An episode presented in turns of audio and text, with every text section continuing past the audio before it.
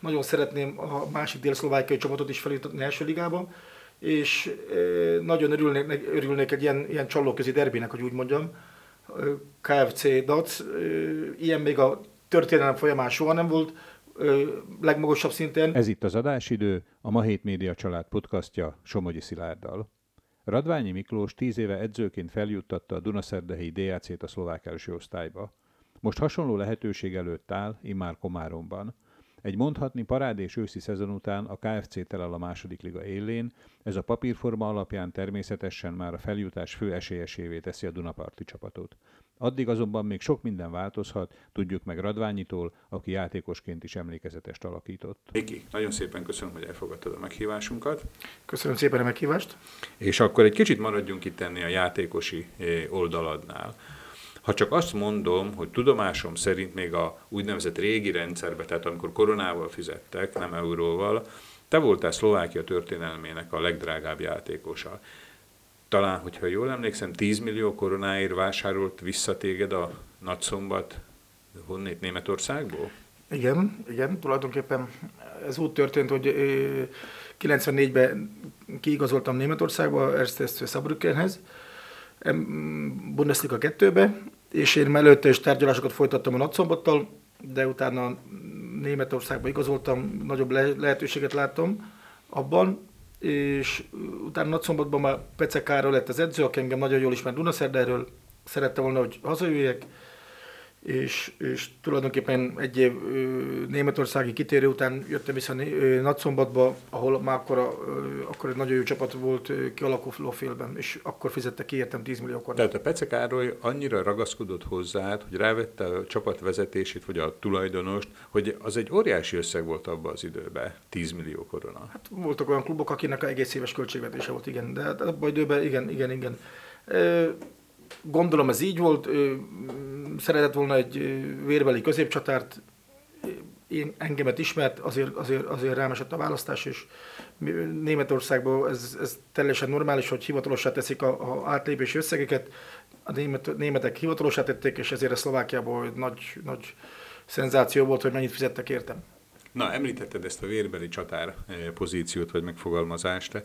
Azért aki ismer téged, vagy hogyha látják a egykori játékos futóidat, vagy akár most is edzőként, látják, hogy azért nem egy incifinci cingár emberről van szó, egy robosztus, jó fölépítésű, magas fotbalista, mm, Inkább az ember azt mondaná, hogy a középhátvéd, vagy mondjuk maximum esetleg valami irányító középpályás, de hogy épp a legmozgékonyabb pozícióba ilyen anatómiai adottságokkal, hogy nem érezted azt, hogy hátrányba vagy egy kicsit a mozgékonyabb játékosokkal szemben? Hát akkori kor követelményei azok ilyenek voltak, hogy tulajdonképpen minden, minden csapatban voltak ilyen, ilyen jó felépítésű, jól fejlő csatárok, abban időben ugye középcsatárok mondták, mert akkor általában volt Miért? két... Ma már nem így mondják, hogy közép, Most már előre tolt csatárnak mondják, Aha. igen, inkább úgy mondják, úgyhogy az, az, abban időben azért más szisztémek voltak, mint most vannak.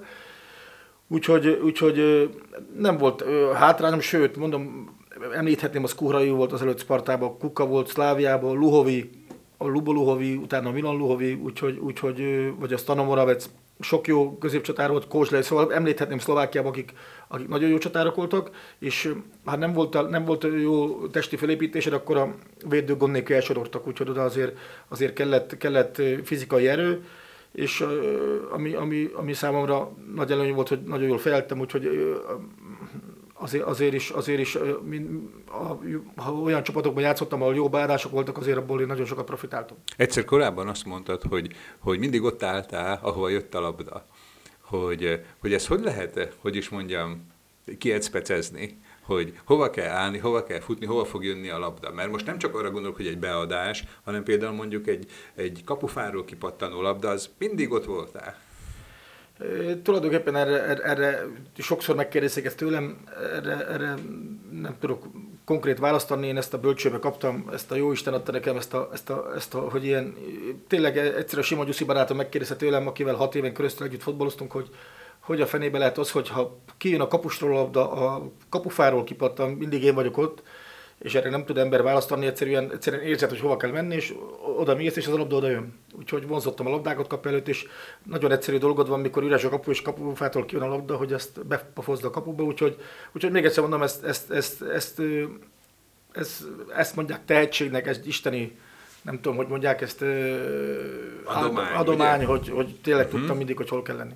Na, hát eh, ahhoz mindenképpen gratulálunk, hát, hát egyrészt a sikereidhez is játékosként, meg hogy, meg hogy te vagy a legdrágább eh, a fotbalista abból az időszakból, azért ezt se eh, tudja akárki megcsinálni, ugye? Ez azért valamiféle karrier azért kell. Ahogy mondtam, fotbalban nem lehet mellé beszélni. Fotbalban mindig a, mindig a tények döntenek. Ott van a, mindig azt mondom, ott van az a fehér csoda, az a labda, a zöld gyep, és azzal valamit kell tudnod, a zöld gyepen a labdával valamit kell tudnod csinálni, és ha, ha, ha nem álltam volna ott, és nem rúgtam volna a gólokat, nem fejeltem volna a gólokat, akkor, akkor nem lett volna ilyen értékem, sőt, sokkal kevesebb lett volna. Mivel ezt tudtam, és abban időben és mai világban is ez úgy van, hogy, a, hogy a, azok a játékosok, akik, akik el tudják dönteni a mérkőzéseket, vagy gólokat tudnak rúgni, azok sok pénzbe kerülnek Úgyhogy, úgyhogy ez akkor is úgy volt, ma is úgy így van, és ez annak tudható, hogy azért fizettek érte mennyi pénzt, amit Na nyilván, igen. Na, ugorjunk akkor egy kicsit az időbe, és akkor most mutassuk be, vagy hát legalábbis emlékezzünk meg egy nagyon szép sorozatról, amit te most a Komáromi KFC vezetőedzőjeként értél el a őszi, őszi szezonban, a második liga ősi szezonjába. Tehát én itt fölírtam magamnak, hogy 17 bajnoki meccsből 14-et megnyertetek, kettő volt a döntetlen, és egyetlen egy vereség volt csak. Hogy röviden jellemeznéd most ezt a sikeres szériát? Úgy gondolom, hogy egy nagyon jó, fantasztikus ősz van mögöttünk tényleg nyáron sikerült. Ja, és hogy az első helyen vagytok természetesen. Igen, igen, igen, nyáron sikerült egy nagyon jó fölkészülés, annak ellenére, hogy, hogy nagyon sokat utaztunk, mert ugye most Komáromba a új stadiont építik, Ja, hogy nem is otthon játszunk. Nem is otthon játszunk, Vágsején vannak a bajnoki mérkőzései. Tehát mindig idegenben játszunk. Mindig idegenben játszunk, igen, tulajdonképpen edzések is mindig kint vannak a környékbeli falukon, úgyhogy, úgyhogy naponta utaztunk és én úgy gondolom, hogy az egész főkészülés jól sikerült, már mérkőzéseket is úgy alakítottuk be, hogy minden mérkőzésünk, a előkészítő mérkőzések is idegenben voltak. Még nyáron történt egy olyan dolog, hogy tényleg a csapaton belül, hogy elküldtünk olyan játékosokat, akik, akiket már nem láttunk eléggé motiváltnak, olyanokat hoztunk, akik motiváltabbak, egészséges csapatszellem alakult ki, és nagyon jó startot fogtunk, első nyolc mérkőzést megnyertük a bajnokságban. A, a, nem, csodálkoztak, új, nem csodálkoztak a csapaton belül? Tehát, hogy nem, mivel előkészületi mérkőzéseket is nyertük sorozatba, és, és ahogy nyertük a mérkőzéseket, úgy nőtt a játékosok önbizalma, úgyhogy... úgyhogy ja, hogy akkor elhitték, hogy ezt elhitték, meg lehet hogy ezt meg lehet csinálni, és mondom, sikerültek azok a, azok a személyi változások is a csapaton belül, amire szükség volt, hogy a öltöző megtisztuljon, jobb lett, és tényleg egy nagyon jó csapatszellem alakult ki, annak tudható be ez a, ez a 44 pont, és hogy most első helyen vagyunk. Említetted itt, hogy a idegenbeli meccsek, most a tényleges idegenbeli meccsek, tehát amit nem a e, átmeneti helyen vágsenyen játsztok. Én most néztem az őszi szezonban, volt itt két-három érdekes eredmény is. Egyrészt az, hogy a Slovan B, tehát a Slovannak a e, kettes számú csapatát idegenbe megvertétek egy-háromra, aztán a szintén első ligás Zsolnának a e, B csapatát megvertétek Zsolnán, illetve ugye a Dacnak is a farm csapataként számon tartott Csomorját is szintén idegenben megvertétek négy-egyre. Az első kérdésem az az lenne, hogy ugye emberek, hogyha ránéznek, vagy azt hallják, hogy második liga, arra gondolnak, hogy azért egy kicsit ilyen, hogy is mondjam, alacsonyabb kategóriájú foci folyik ott, de hát itt ezek csupa első ligás csapatoknak a, a B csapata, hogy, hogy ez van-e nagy különbség a B csapat és az A csapat között, vagy van nagy tolakodás, hogy ezek bekerüljenek az A csapatba? Tehát, hogy hogy lehetne ezt jellemezni, ezeket eredményeket? Tulajdonképpen mindenképpen hát a Slovan B és a Zsolna B tulajdonképpen ez azért lett így kialakítva, vagy a farmcsapatok, azok mindig egy nappal a első csapat mérkőzés után játszák a bajnoki mérkőzéseket, általában vasárnap délelőtt. Ja, hogy el tudjanak menni megnézni tudjanak, a... Így, így van, el tudjanak menni oda, és akik, akik első csapatban nem kapnak lehetőséget bajnoki első ligába, azok másnap játszhatnak a, a B csapatba, vagy a farm csapatba. Ez komoly? Tehát az, hogy aki a A csapatba szombaton nem játszik, az áttemelik a B csapatba, és vasárnap játszhat? Természetesen. Tulajdonképpen ez azért van kialakítva, hogy minden játékos az a meccs ritmusa meglegyen neki. De akkor soha nem tudod, hogy a ellenfél, tehát hogyha egy ilyen ligás csapatnak a B csapatáról van szó, hogy szinte mindenkivel számolt, aki nem játszott szombaton, ugye? A B csapatnál igen, a farm csapatnál azt hiszem négy vagy öt játékos tudnak elküldeni. de ha igazságtalan azért? Ez valami, én mindig azt mondom, hogy ha ez valamilyen szinten igazságtalan, mert ha nekünk úgy jön ki, hogy volt erre eset, példa, amikor mi a Zsolna B-vel játszottunk két évvel ezelőtt, hogy éppen válogatott szünet volt, és első liga szünetelt, mi pedig játszottunk, akkor kilenc játékost visszaadtak a B csapatba. Tehát lényegében olyan, mint, mint egy ligás a csapat, csapat ellen így, így van, így van. Úgyhogy ez, abból a szempontból úgy gondolom ez igazságtalan, hogyha ez úgy jön ki, akkor, akkor, akkor mintha egy első ligás csapat ellen játszana, és természetesen azért az, az különbség. Hm. A te játékos, illetve edzői karrieredben van egy olyan párhuzam, hogy Dunaszerdahelyen, tehát amikor a Dunaszerdahely játszott második ligát, akkor te játékosként ott voltál, amikor fölkerült, visszakerült az első ligába, és ugyanezt meg tudtad csinálni edzőként is Dunaszerdahelyen, hogy fölvitted az első ligába a csapatot. Most lényegében ezek az eredmények, amiről beszéltünk, sorozatba aratott győzelmek, 44 pont, első hely, azért kimondatlan is azt mondják, hogy itt is hasonlóval lehet számolni, ugye? Vagy legalábbis a vezetőség ezt várja, vagy a közönség ezt várja, hogy akkor a KFC följut az első ligába? Hát e, ilyen ősz után e, csak egy alapista mondhatja azt, hogy, hogy, hogy nem az a célunk. De még van 13 forduló, úgyhogy, úgyhogy még 42 pontért játszunk.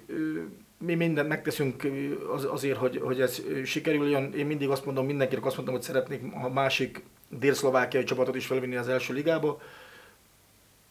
Szükségünk lesz egy nagyon jó fölkészülésre, a csapatot kellőképpen meg kell erősíteni, hogy még nagyobb konkurencia alakuljon ki, és bízom benne, hogy, hogy tényleg ö, sikerül a Komáramot is felvinnem az első ligába. Tehát, hogy akkor új játékosokat kell akkor vásárolni, hogy így mondjuk, ugye? Tulajdonképpen, tulajdonképpen meg szeretném erősíteni, mert a végére, a bajnokság végére azért már jöttek a sérülések, és, és már a utolsó négy-öt mérkőzés ö, játéka nem volt az, mint az előző 12 uh-huh. mérkőzés, amikor mikor rúgtunk átlagban három volt egy mérkőzésen. Igen, ez föl is tűnt nekem, hogy, hogy most így a ősz vége felé eh, volt a döntetlen is, meg a vereség is. Így van, így van. Hát, nagyon sok volt a sérült játékoson, vagy, vagy sérültek voltak, és nem tudták egész héten azt a munkát elvégezni, amire amire, amit el kellett volna végezni, tulajdonképpen csütörtök, pénteken tudtak lazán edzeni, azt szombaton játszottak, ezek a sérült, volt 5-6 sérült játékosom, és, és akkor mutatkozott meg az, hogy, hogy tényleg, tényleg ezt a csapatot meg kell erősíteni, hogyha, hogy azok a játékosok, akik sérüléssel bajlódnak, ne kelljen belevinni egy olyan rizikóba, mert az egy rizikó, hogyha hétvégén föltettem őket játszani, hogy komolyabban is megsérültek volna, de hál' Istennek lekopogom, ez nem történt meg, úgyhogy, úgyhogy azért is voltak ezek a, ezek a 1 0 eredmények utolsó mm, két-három mérkőzésen, de itt is megmutatott a csapatnak ereje, a csapatszellem, hogy tényleg... Tehát, hogy még ilyen körülmények, ilyen között, körülmények között is, is a csapat nyerni akart, és tényleg éreztem minden, minden, minden mérkőzés előtt a csapaton azt a belső erőt, hogy tényleg minden mérkőzés meg akar nyerni, ami egy, egy edző számára egy nagyon jó dolog. Említettük ugye most ezt, hogy, tehát, hogy új játékosoknak a e, hozása, vagy beszerzése, szerződtetése. E, hadd kérdezem meg ezzel kapcsolatban, úgy általában véve, a csapatok összetételét. Ugye most már teljesen természetes az, hogy nem Csehországból, Magyarországról, hanem más kontinensekről érkeznek eh, játékosok, hogy, eh, hogy mi ebbe a logika néha olyan esetben, amikor jön mondjuk Afrikából egy játékos, és körülbelül olyan szinten fotbalozik, amit innét 50 kilométerről is eh, be lehetne szerezni. Ugye most volt egy kiugró példa, most a beszélgetésünk előtt pár nappal a Paks legyőzte a Ferencvárost, miközben a Paksba csak magyarországi vagy magyar játékosok szerepelnek, a Fradiban meg csak a kapus volt a e, magyar, hogy ez most ez a divat, vagy ez a trend, hogy, hogy csak nemzetközi játékosokra kell építeni?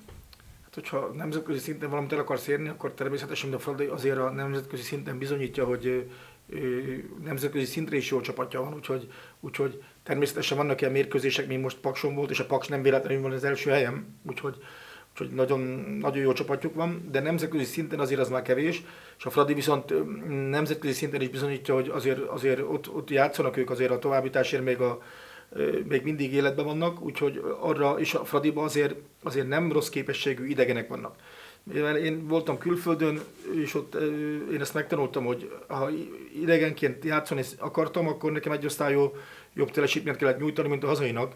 És nálam, mint edzőn, és ez így működik, hogy tényleg nálam azért nincs is sok idegen légiós, mert, mert, mert csak olyanok vannak, akik minőséget tudnak nyújtani, vagy valami pluszot hozzá tudnak tenni a csapat játékához és aki nem tud, az, az vagy a padon ül, vagy még a keretbe se kerül bele. Úgyhogy, és ha a többi csapatot nézem, hogy a kérdésed az, hogy miért ő, hát olcsóbbak eleve e, ezek afrikai játékosok, és ő számukra pedig ez egy jó ugródeszka lehet, hogyha lejátsznak egy szlovák másik ligába egy jó fél évet, vagy jó egy évet, fölnézhetnek rá komolyabb csapatok, és elvihetik őket, úgyhogy ők, ők ezt mint ugródeszkának tekintik. Aha, értem. Hogy lehet azt megcsinálni, vegyünk mondjuk, hogy ne is konkrétan a Faradi, de egy olyan csapatot, ami tele van tűzdelve különböző országokból játékosokkal, és a edző például el akarja magyarázni a taktikát, vagy esetleg egy kicsit ilyen részletesebben akar bizonyos dolgokat megbeszélni, hogy, hogy egy ilyen nemzetközi csapatnak hogy lehet ezt elmondani? Hát tulajdonképpen a hát nemzetközi csapatban tulajdonképpen gondolom, én ott angola hivatalos nyelv, és ezek a srácok, akik Afrikából is jönnek, mind beszél angolul, és most mai világban nagyon sok lehetőség van a videókon keresztül mutatni, taktikai táblán, és én, amit leggyakrabban szokok a pályán, a, nagyon sok taktikai edzés van, és ez egy hosszabb folyamat, ez, az nem úgy működik, hogy ide jön egy afrikai játékos, és akkor, akkor, akkor mivel a, ők mozgásilag más szinten vannak, dinamikusabbak, a izomzatuk más a felépítése, minden szóval ők, ők azért, ha valaki megnéz egy afrikai játékost, azért elcsodálkozik, hogy milyen gyorsak, milyen jók a rugójaik, milyen, milyen, milyen fizikálisan milyen jó felépítésűek, viszont taktikailag nagyon, nagyon, nagyon le vannak maradva, és ezért nagyon hosszú ideig tart, nagyon hosszú, egy két-három hónapig eltart, mire taktikailag valamilyen szintre föl tud őket hozni, de erre van egy csomó módszer, mondom, videók,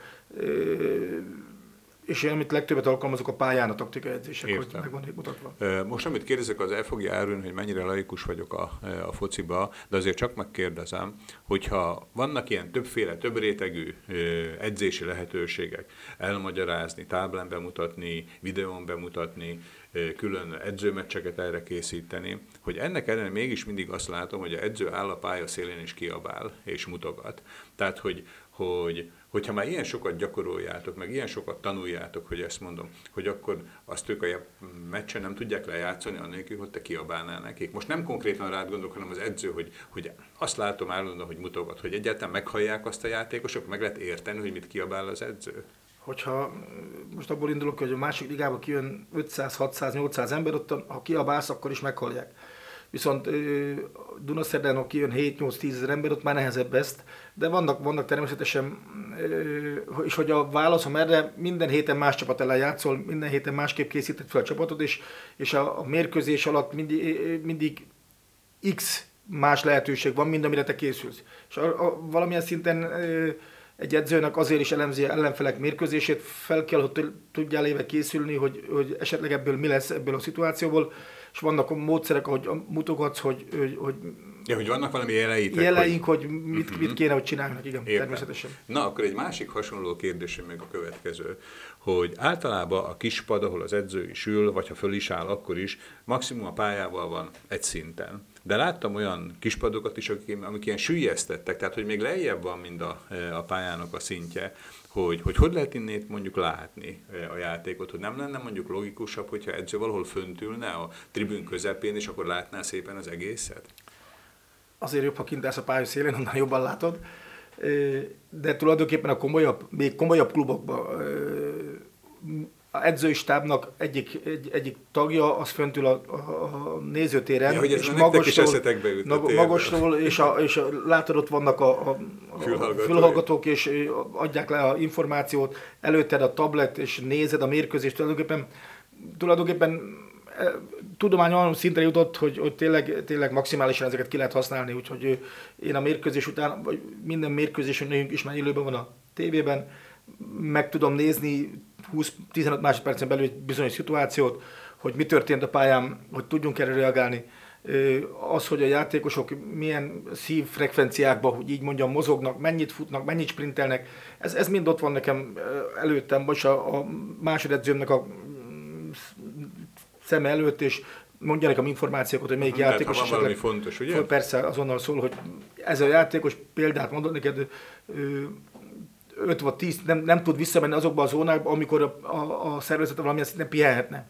És a, a, Látom, onnan, ez már, nagyon tudományos. Ott azért nagyon tudományos, hogy ott, ott, utána már tudod, hogy ez a játékos a 70-től, 70 perctől többet nem fog, nem fog bírni, mert olyan laktárba kerül, olyan, olyan, olyan, olyan tehát, hogy annyira lesz. csökkennek a Igen, igen nem, hogy, hogy, megsérülhet, még ilyen, ilyen problémák értem.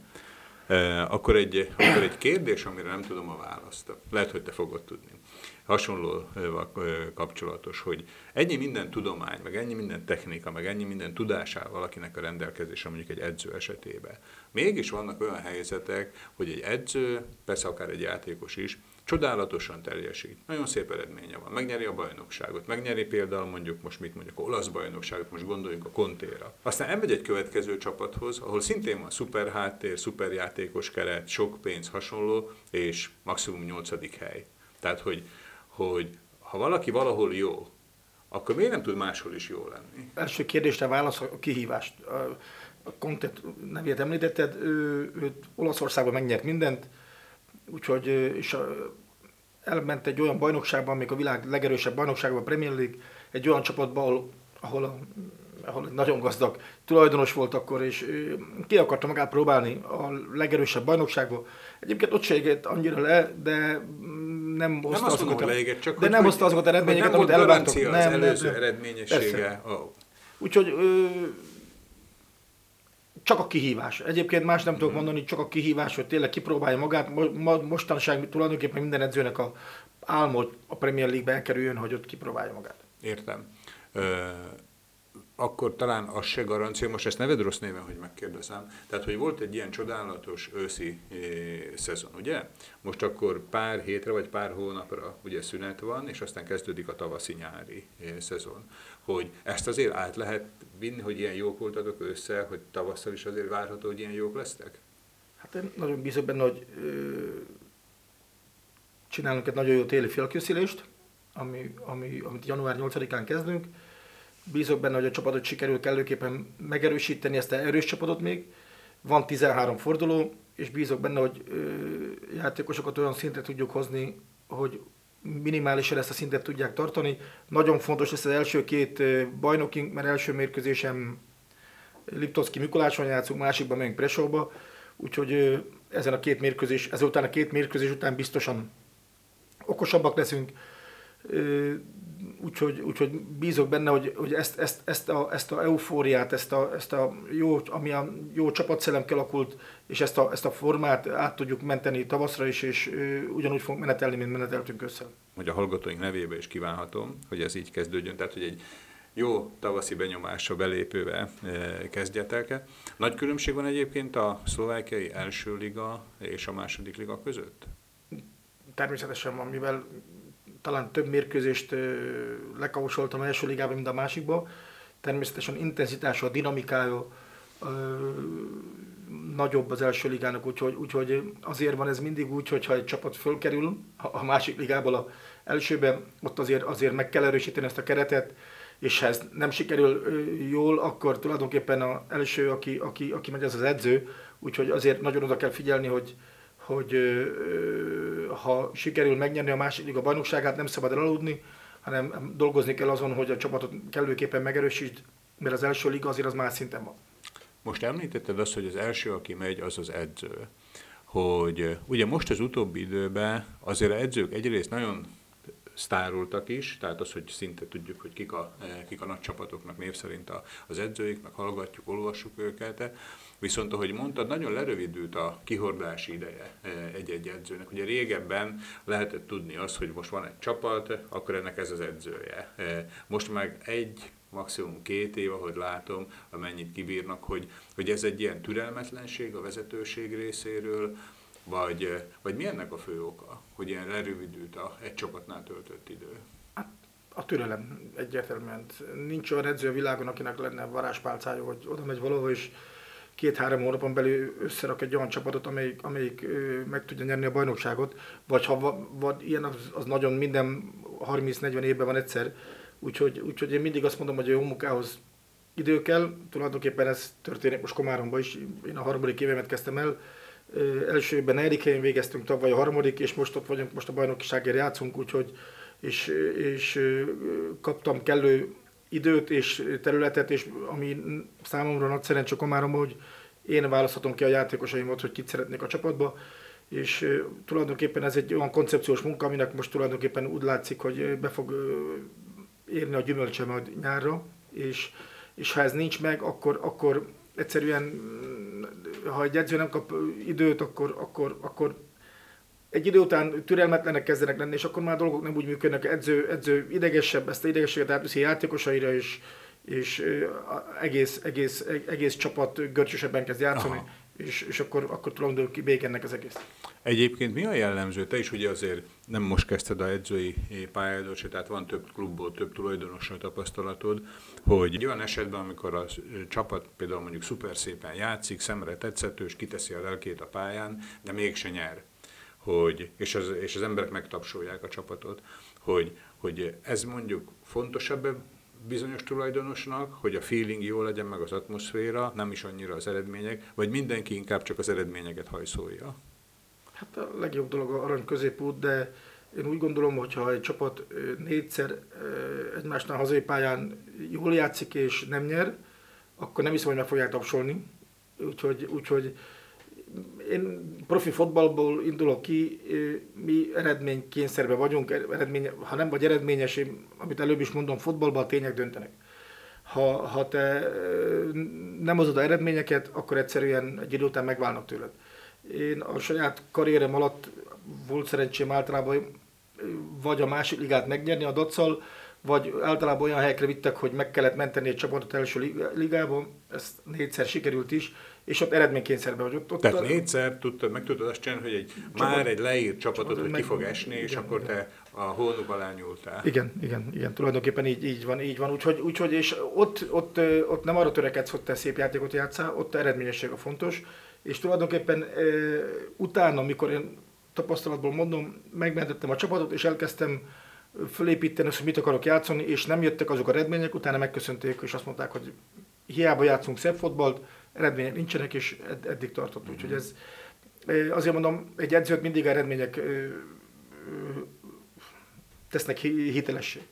Mondok akkor most egy nem szép hasonlatot, vagy nem, nem túl örömteli elképzelés. Nem is a Komáromra vonatkoztatom, hanem egy Igen. olyan csapatra, mint ami a Komárom helyzetében van. Tehát ti most egy nagyon szép sorozatot tudtok magatok mögött, de például az a csapat, amiről beszélünk, nyáron egy ponttal lemarad a bajnokságról, tehát második lesz, és nem nyeri meg a bajnokságot. Hogy ilyen esetben ez mit vált ki, hogy akkor azt mondják, hogy uram, nem ezt vártuk, köszönjük szépen, vagy pedig adnak további bizalmat?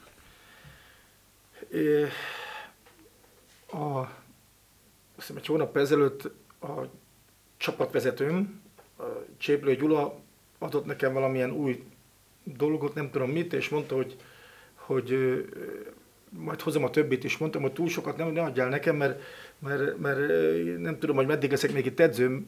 Rám nézett, hogy miért. Mondtam neki azért, mert ha nyáron nem kerülünk föl, akkor azért, ha lemaradunk egy ponttal például.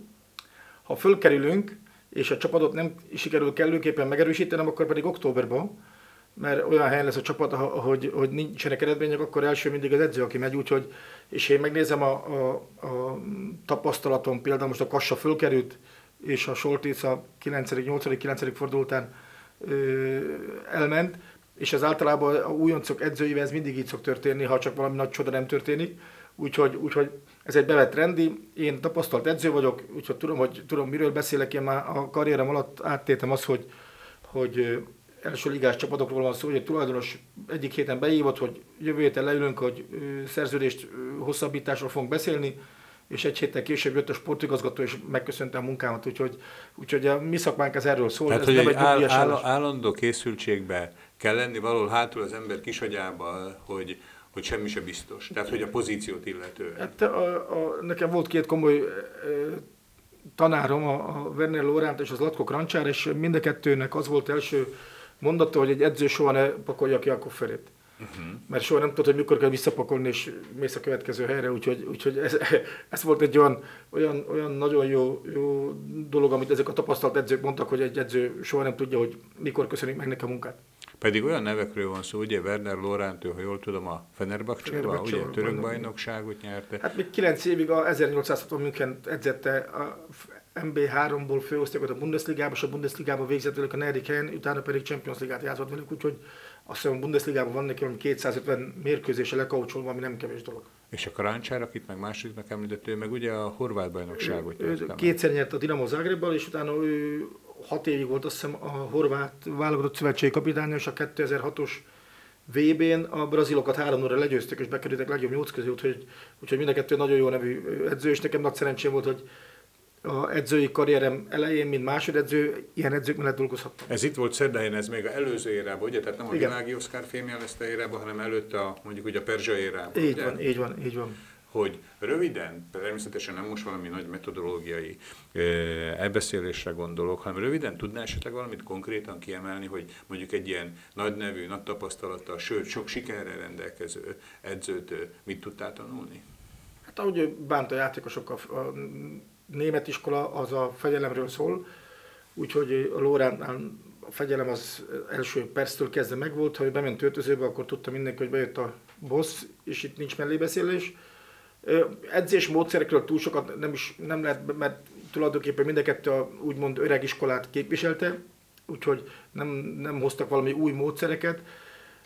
De viszont azt, hogy a játékosokkal beszélgettek, azt, amit, amit én megtanultam tőle, hogy nyúl bele a mérkőzésekbe, mikor kell belenyúlni, mikor már nem szabad belenyúlni a mérkőzésbe. Mindig azt mondta nekem a Lóránt, ha 80. percben X-es, X-es a mérkőzés, akkor már te nem menj bele rizikóba, mert inkább legyen meg egy pontot, mint hogy egy se legyen, úgyhogy ott már fejetlenül nem engedett támadni sőt inkább egy csatárhelyet behozott, ha nem volt eredménykényszerbe behozott, inkább egy védőt, hogy az egy pont mindig meglegyen. Szóval neki voltak ilyen, ilyen dolgai, vagy, vagy átállt, amikor győznünk kellett, vesztettünk ott a nurra, és akkor a 70. percben átállt három csatára, és levet két védőt. Szóval voltak ilyen, ilyen dolgai, és mind megtanított arra, hogy egyszerűen egy edző nem lehet nem akarok csúnya szavakat, az egy, edző, egy edző legyen bátor. Uh-huh. Hogyha nem vagy bátor, akkor, akkor és a játékosért azt látják, hogy hú, ez edző fél, akkor, akkor a játékosokra is ezt a félelmet átviszhet. Egy edzőnek mindig bátornak kell lenni, és esetleg, ha nem jön össze, akkor azt mondja, hogy sorry, nem jött össze, de, de soha nem lehet az, hogy egy edző, edzőn lássák a játékosai, hogy, hogy ő fél valamitől. Úgyhogy, úgyhogy ez, ez, olyan dolgok voltak. Utána jött a krancsára, vele csak 6 hetet dolgoztam, egy feszült időszakban jött ide, és ő idehozta azt a Balkán könnyedséget, nyugalmat, ahol, ahol minden labdával történt, ahol, ahol, ahol tényleg, tényleg ö, minden edzés nagyon jó. Tehát, hogy más volt az atmoszférája. Atmoszférája edzés, nem, volt, nem is volt az a nagy fegyelem, de abban időben arra volt szükség, hogy egy ilyen, ilyen, ilyen típus edző jön ide. Értem. Ezek itt voltak Dunaszerdahelyen, ugye, mert most itt a beszélgetés is Dunaszerdahelyi stúdióba készül. Ha nem veszed udvariatlanság, természetesen nem is kell, hogy válaszolj, hogyha inkább nem. De hogyha már ennyiszer említettük Dunaszerdahelyt, ugye te Hosszú ideig Dunaszerdahelyen edző voltál, tehát épp a, mondjuk úgy a tulajdonos váltást is a kispadon élted meg, és akkor azért ott a vége felé ilyen felemásra sikeredett a, mondjuk úgy a kommunikáció, vagy, a, vagy a, az egésznek a megjelenítése. Tehát volt róla szó, hogy maradsz tovább edzőnek, aztán mégse, mégse téged választottak, hogy így mondjam, hogyha most majd valamikor, amikor már fölkerültél a Komárommal, és biztos helye van a Komáromnak az első ligába, és akkor megpendítené neked valaki azt, hogy újra Dunaszerdehely, hogy akkor milyen lenne a reakciód? Hogy ez mikor történne meg, nem tudom. Én jelenleg nagyon jól érzem magam Komáromban. Tényleg nagyon jó a hangulat, azt hiszem a szimbiózis ott a csapat, vezetőség, edző között nagyon jól, jól működik.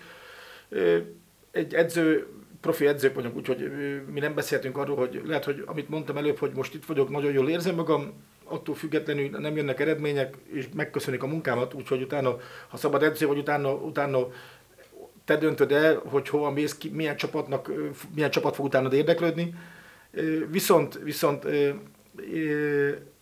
Dunaszerdel kapcsolatban nem, nem hiszem, hogy én Dunaszerdel leszek még edző, hogy így fejezzem ki magam. Uh-huh Úgyhogy, úgyhogy én, ezt, én már voltam Dunaszerdehelyen. Ez egyébként nem szokás? Tehát az, hogy visszamenni egy régi helyre? Szokás, de, de nem, hiszem, hogy, nem hiszem, hogy ilyen esetemben ez, ez, ez elő fog fordulni. Úgyhogy, úgyhogy nekem még van egy álmom, hogy hol szeretnék Szlovákiában egyszer edző lenni. Na, de ezt nem, nem, de ezt meghagyom magamnak, úgyhogy, úgyhogy de, de az, az de meg vagyok győződve, Dunaszerdáján nem leszek még egyszer edző, úgyhogy, úgyhogy ezt, ezt nem hát akarom. Hát ezt azért is hallom egy kicsit, hogy is mondjam, sajnálattal. Persze én nem vagyok semmiféle, hogy is mondjam, kompetens, hogy ilyen dolgokról nyilatkozzak, de a, az a, ma már említettük egyszer az atmoszférát. Tehát az, hogy én úgy gondolom, hogy a számodra a Dunaszerdei Fotball Klub focistaként legalábbis, ha nem is edzőként, de focistaként mindenképpen valami kis szívednek a, csücs, tehát a szívednek a kis csücskébe biztos, hogy benne van. Elmondhatjuk talán ugye a hallgatóknak, hogy mi együtt jártunk itt Dunaszerdahelyen gimnáziumba, mindenki oda volt azért, hogy a Miki a dacba játszik, és szerintem te is ezt így áttélted, meg nagyon sok biztos pozitív tapasztalatod volt a szerdai csapattal. Tehát, hogy van itt egy ilyen plusz valami kapcsolódási pont is. Természetesen, hát mikor 85-ben ide kerültem Dunaszerdahelyre, Galántai gimnáziumból, úgy éreztem, hogy egy más világba csöppentem bele, akkor került fel ugye a Daca első ligába, itt nagy eufória volt, hát te is tudod, mikor hétköznapi bajnoki mérkőzés volt, rövid órák voltak, mindenki ment mérkőzésre, szóval én csak úgy néztem, mert Galántán viszont nekem azt mondták, hogy ne fotbalozzak, mert a fotballból soha nem fog tudni megérni. Itt viszont a ellenkezőjét tapasztalta, hogy mindenki a fotballról beszélt, és, és tényleg egy, egy fantasztikus, én akkor úgy éreztem, hogy a kommunista világból, ugye már akkor a kommunista világból átkerültem egy demokratikusabb világba, és ez mindenképpen egy pozitív dolog volt számomra, hogy, hogy ide kerültem a IFI-be, utána egy évek később már a első csapatnál voltam, itt lett belem MB1-es első ligás fotbalista, itt lett belem első ligás edző, úgyhogy mindenképpen természetesen érzelmileg kötődök a, a DAC-hoz, de mint profi edző érzelmeket félre kell tenni, azért vagy profi, és most, most tulajdonképpen elmondhatnám, hogy két és fél év vagyok Komáromban, úgyhogy a, a Komárom is egy, mindig szokja mondani a csapatvezetőm, hogy mert valahol olvast, hogy a szívem sárga-kék, szokom neki mondani, de már másik fele kezd lila-fehér lenni, mert már olyan ö, hosszú ideje vagyok itt, úgyhogy tényleg ott is érzelmileg tényleg ez a két dél-szlovákiai város, amihez tényleg ö, ö, kötődöm, és mondtam neki, hogy ha majd annyi évet leszek Komáromban, mint hány évet voltam játékosként és edzőként Dunaszerdahelyen, akkor, akkor tényleg akkor már beszéltünk még pozitívabban erről, de még egyszer mondom, én ezzel nem azt soha nem mondott soha, hogy én nem leszek a Dunaszerdai edzője, de én meglátásom az, hogy, hogy eleve itt mindig idegen, külföldi edzőket kerestek. Én akkor is, mikor megvette a Oszkár a klubot, tudtam, hogy hosszú ideig nem maradok edző, úgyhogy, úgyhogy ebben tisztában voltam, mert, mert ők, ők mindig is azt kifelé azt prezentálták, hogy egy idegen edző, külföldi edző mindig, mindig jobb, és ez ő véleményük, és ezt... Na, maradjunk akkor Na. annyiba, hogyha elképzeljük, a, olyan sokszor beszéltek már arról, hogy lesz itt majd valamilyen e, Dunamenti megye, vagy Dél-Szlovákiai megye, vagy egy ilyen magyar dominanciai megye, és akkor ennek lenne két elsőligás csapata, egyik a Dunaszerdahely, másik a Komáromi KFC, és szerintem abban a pillanatban már annyira szinte teljesen mindegy lenne, hogy te épp a KFC-nek vagy a e, vezetője, mert az emberek ugyanúgy azt az érzést szerintem éreznék, mint amit Dunaszerdahely mondjuk éreznek, vagy talán már most is Komáromba is. Hát én azt több helyen ö, nyilatkoztam most a ö, bajnokság vége után, hogy én tényleg nagyon szeretném a másik dél-szlovákiai csapatot is feljutatni első ligában, és ö, nagyon örülnék, örülnék egy ilyen, ilyen csalóközi derbinek, hogy úgy mondjam, KFC DAC, ilyen még a történelem folyamán soha nem volt, legmagasabb szinten, úgyhogy, úgyhogy ez egy fantasztikus dolog lenne. Hát mindenképpen ezt kívánom mindenkinek, minden foci iránt érdeklődő délszlovákiai hallgatónknak, de neked most elsősorban akkor azt kívánom, és a csapatodnak, hogy amikor lejátszátok a nyári évadba az utolsó meccset, akkor minimum egy ponttal több legyen nektek, mint a második helyezetnek, és hogy akkor megint esetleg beszélgethessünk majd ebből apropóból itt arról, hogy első ligában eh, van a Komárom, és hogy akkor ne csak a csapat, hanem te is sokáig ott tudjál eh, a kispadon ülni. Én nagyon köszönöm, hogy elfogadtad az Adásidő Podcastnak a meghívását, és köszönöm önöknek is, kedves hallgatónk, hogy velünk tartottak itt Radványi Miklós társaságába. Köszönöm. Nagyon szépen köszönöm, és bízok benne, hogy úgy lesz, ahogy mondtad. Köszönöm szépen, így legyen.